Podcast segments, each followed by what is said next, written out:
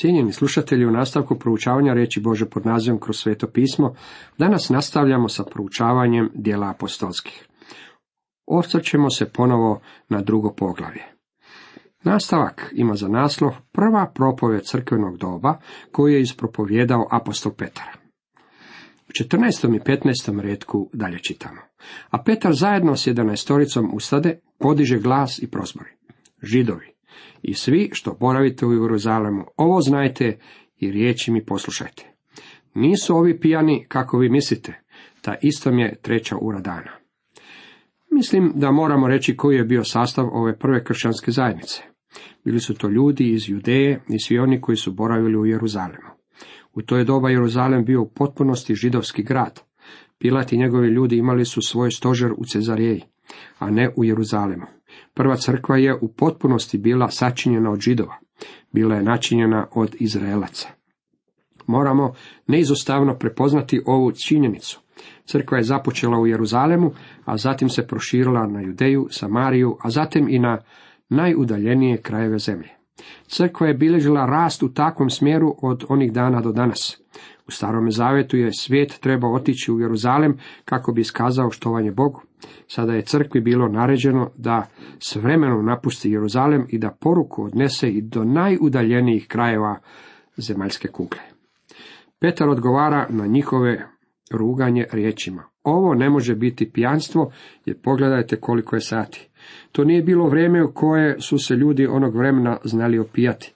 Petar se obraćao onom ciniku koji je izrekao ovu primjetbu. Sada im Petar navodi riječi iz njihovog pisma. Nego to je ono što je rečeno po proroku Joelu. Petar upotrebljava ovo pročanstvo kao odgovor ciniku, nevjerniku i izrugivaču. To je cilj kojeg je imao kada je počeo navoditi ovo proročanstvo. Rekao je, to je ono, što znači ovo je slično onome ili to je nalik tome. On ne tvrdi da je ovo ispunjenje onoga što je prorokovao prorok Joele. Petar je rekao, zašto smatrate da je ovo nešto čudno i nesvojstveno? Mi imamo proročanstvo koje tvrdi da će se ovakve stvari desiti. Petar nastavlja sa citatom iz Joelove knjige. Meni je drago što je Šimun Petar citirao toliko mnogo, jer time je sasvim jasno da nije pokušavao reći da se ovo ispunilo, što je to što ima doći. U posljednje dane, govori Bog, izliču duha svoga na svako tijelo i proricat ćeš vaši sinovi i kćeri. Vaši će mladići gledati viđenja, a starci vaši sne sanjati. Čak ću i na sluge i sluškinje svoje izliti duha svojeg u dane one i proricat će. Pokazat ću čudesa na nebu, gore i znamenja na zemlji dolje. Krv i oganj i stupove dima.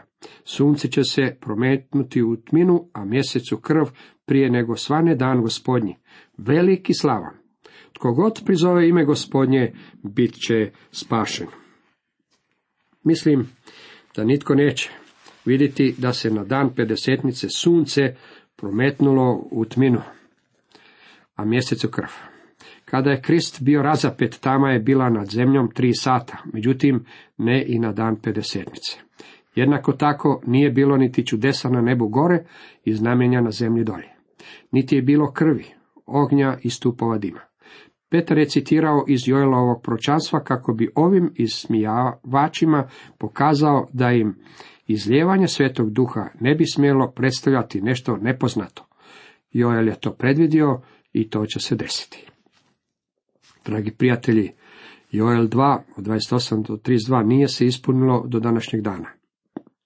Ako okrenemo Joelovu knjigu, vidjet ćemo da je ovaj Boži prorok imao mnogo tog ga za reći o danu gospodnjem. Dan gospodnji započet će sa razdobljem velikih nevolja. On će se nastaviti kroz tisućljetno kraljestvo. U tri poglavlja knjige proroka Joela se dan gospodi spominje pet puta. Joel govori o činjenici da je to vrijeme rata, vrijeme suda nad zemljom. To se još uvijek nije ispunilo. Nije se to ispunilo niti na dan pedesetnice. Kad bismo bare mogli vidjeti da se sve što je Šimon Petar rekao u svome uvodu bilo ovo. Gledajte, ovo nije ništa čudno ili u suprotnosti s nečim. Dolazi dan kada će se sve ovo ispuniti. A mi danas smo svjedoci nečemu što je nalik tome. Nakon uvoda Petar će prijeći na svoj tekst. Zapamtimo da on ovdje govori ljudima koji su poznavali stari zavjet. Nemojte se truditi u ovim riječima čitati 19 stoljeća crkvene povijesti. Ovo je bio samo početak crkve na dan pedesetnice. Ovo je zametak crkve. Očito je da Petar ovdje govori židovima, Izraelci. On nije rekao Amerikanci. Petar se obraćao Izraelcima. Sada će preći na samu srž stvari. Sada prelazi na svoju temu. Izraelci, čujte ove riječi. Isusa Nazarečenina, čovjeka kojega Bog pred vama potvrdi silnim dijelima, čudesima i znamenjima, koja, kao što znate, po njemu učini među vama. Ja osobno vjerujem da su se silna djela čudesa i znamenja međusobno razlikovala. Ja smatram da su silna djela bila izvođena sa određenim ciljem, čudesa sa drugim ciljem, a znamenja sa drugim ciljem. Isus je činio određene stvari koje su trebale služiti kao znamenja. Neki od čuda i izlječenja bili su izvedena kako bi se dokazalo tko on u stvari jest. Čudesa je izvodio zato da bi privukao pažnju svojih slušatelja. To su bila tri područja na kojima je naš gospodin djelovao. Njega, predana po odlučenu naumu i promislu Božjem po rukama bezakonika, razapeste i pogubiste ali Boga uskrsi oslobodivši ga grozote smrti, jer ne bjaše moguće da ona njime ovlada. Petar im je rekao da ono što se dogodilo nije bilo u suprotnosti sa Božim planom. To nije bilo nešto što bi Boga iznenadilo, međutim jasno im je rekao kako to ne oslobađa ljude njihove odgovornosti. Tko je odgovoran za Kristovo raspeće? Vjerski vođa su bili oni koji su započeli cijelu stvar. Ja bih rekao da na njih spada veliki dio krivice. Oni su utjecali na mnoštvo tako da se ono pretvorilo u rulju. Također su izmanipulirali sa rimskom vlasti tako da ga je ona pogubila. Zapamtite, dragi prijatelji, koje je Krist bio razapet na rimskom križu. Petar je uperio prst na svoje narodnjake Izraelce. Međutim, nema svrhe u tome da mi raspravljamo o tome tko bi i tko je odgovoran bio za njegovu smrt u ono vrijeme. Reći ću vam tko je odgovoran za njegovu smrt. Vi ste odgovorni i ja sam odgovoran. On je umro za moje i za vaše grijehe. Poslušajte sljedeće Isusove riječi. Zbog toga me i ljubi otac, što polažem život svoj da ga opet uzmem. Nitko mi ga ne oduzima, nego ga ja sam od sebe polažem. Vlast imam položiti ga, vlast imam opet uzeti ga. Tu zapovjed primih od oca svoga. Petar je govorio ljudima koji su bili izravno upleteni u zavere oko raspeća i njima upućuje ove riječi. Njega uzeste i po rukama bezakonika razapeste i ubiste. Međutim, ovo nije najvažniji dio njegove poruke. Petar nastavlja, ali Bog ga uskrsi oslobodivši ga grozote smrti. Petar ovdje propovjeda o Kristovom uskrsnuću. Ovo je prva propovjed koja je bila ispropovjedana u crkveno doba. Ovo je početak, ovo je dan pedesetnice. Koja je tema? Nije Joelovo pročanstvo, dragi prijatelji. Tema je uskrsnuće gospodina Isa Krista. Nemojmo više mijenjati Petrovu temu. Petar će sada citirati svoj tekst, on navodi iz psalma 16. 8. do 10. redak. Meni je jako drago što je to učinio i mi to pomaže da razumijem 16. psalam. David doista zanj kaže, gospodin mi je svakda pred očima, jer mi je zdesna da ne posrnem. Stog mi se raduje srce i kliče jezik, pa i tijelo mi spokojno počiva. Jer mi nećeš ostaviti dušu u podzemlju, ni dati da pravednik tvoj truleži ugleda. Riječ podzemlje upotrebljena ovdje trebala bi biti zamijenjena riječu Šeol. U ono vrijeme to je bio Šeol. Pokazat ćeš mi stazu života, ispuniti me radošću lica svoga. U 16. psalmu David govori o Kristovom uskrsnuću. Ovo se sada ispunilo. Tumačenje ovoga psalma dao nam je Šimun Petar koji je sada bio ispunjen svetim duhom. Braćo, dopustite da vam otvoreno kažem. Pravotac je David umro, pokopan je i eno mu među nama groba sve do današnjeg dana. Petar je očito stajao u hramu. Mogao je prstom pokazati na Davidovu grobnicu. Ja sam stajao na mjestu gdje se nalazio hram i mogao sam prstom pokazati na vrh gore Sion gdje je David bio pokopan. Petar mu je rekao. Očito je da David nije govorio o sebi jer su mu kosti još uvijek na vrhu onoga brda. Njegov grof je on je, njegovo je tijelo ugledalo trulež. On ovdje ne govori o sebi, već o nekome koga vi i ja poznajemo, nekoga čije tijelo nije upoznalo truleži, već je bio uskršen od mrtvih. Ali kako je bio prorok i znao da mu se zakletvom zakle Bog, plod utrobe njegove, posaditi na prijestolju njegovo. Unaprijed je vidio i navijestio uskrsnuće Kristovo. Nije ostavljen u podzemlju, niti mu je tijelo truleži ugleda. To je ono o čemu David govori u 16. psalmu. On je govorio o uskrsnuću Isusa Krista. Možda ćete reći, ja sam čitao 16. psalam, no ondje ne piše da će Isus ustati od mrtvih. Dragi prijatelji, ovdje u dijelima dva imamo tumačenje 16. psalma koje nam je dao Sveti Duh. Sada možemo ponovno čitati ovaj psalam, znajući da se njegov sadržaj odnosi na uskrsnuće gospodina Isusa. O čemu je to Šimon Petar ovdje govorio? Njegova je poruka o uskrsnuću Isusa Krista. Prva propoved koja je bila ispripovjedana u ranoj crkvi bila je uskršnja propoved. Svaka propoved u ranoj crkvi bila je uskršnja propoved. Toga Isusa uskrsi Bog, svi smo mi tomu svjedoci. Sada je Petar rekao mnoštvu okupljenom ondje onoga dana. Ovo što ste vidjeli, to jest čudo što su mogli čuti da Galilejci govore njihovim jezicima, se desilo zbog toga što je Isus Kristus krsnuo od mrtvih. Desnicom, dakle Božjom uzvišen, primio je od oca obećanje, duha svetoga i izlio ga kako i sami gledate i slušate. Ta David nije bio uznesen na nebesa, a veli, reče gospodin gospodinu mojemu, sjedim iz desna dok ne položim neprijatelje tvoje za podnožje nogama tvojim. Svijeti ljudi staroga zavjeta nisu odlazili u nebo. Da je samo jedan od njih otišao u nebo, David bi bio ondje. David nije uzašao u nebo. Vidite, sveti ljudi staroga zavjeta će biti uskršeni kako bi jednoga dana živjeli ovdje dolje na zemlji.